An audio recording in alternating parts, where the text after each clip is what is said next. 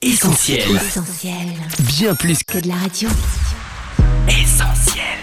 trois cent soixante-cinq, une année de dévotion. Yannis Gautier. Mardi quatre octobre. La sagesse est opposée à la folie.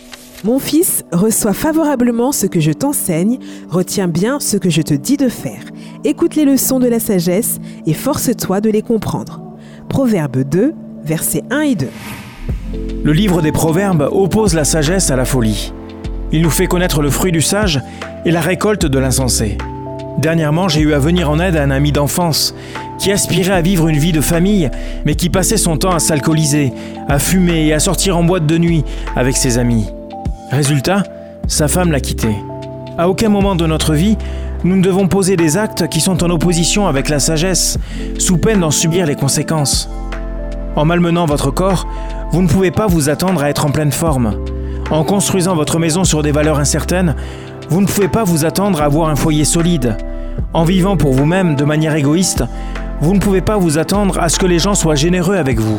En étant colérique et haineux envers vos collègues, vous ne pouvez pas vous attendre à recevoir de l'amour de leur part. Si donc vous savez qu'il y a un domaine où vous manquez de sagesse, n'hésitez pas à la demander à Dieu. Le livre des Proverbes chapitre deux nous dit « Car l'Éternel donne la sagesse, de sa bouche sortent la connaissance et l'intelligence. » Cette méditation quotidienne est extraite du livre trois cent soixante-cinq de Yannis Gautier. Retrouvez trois cent soixante-cinq et d'autres ouvrages sur le site yannis gautier point f r. Ce programme est également disponible en podcast sur essentiel radio point com et sur toutes les plateformes légales. On retrouve tous nos programmes sur essentiel radio point com.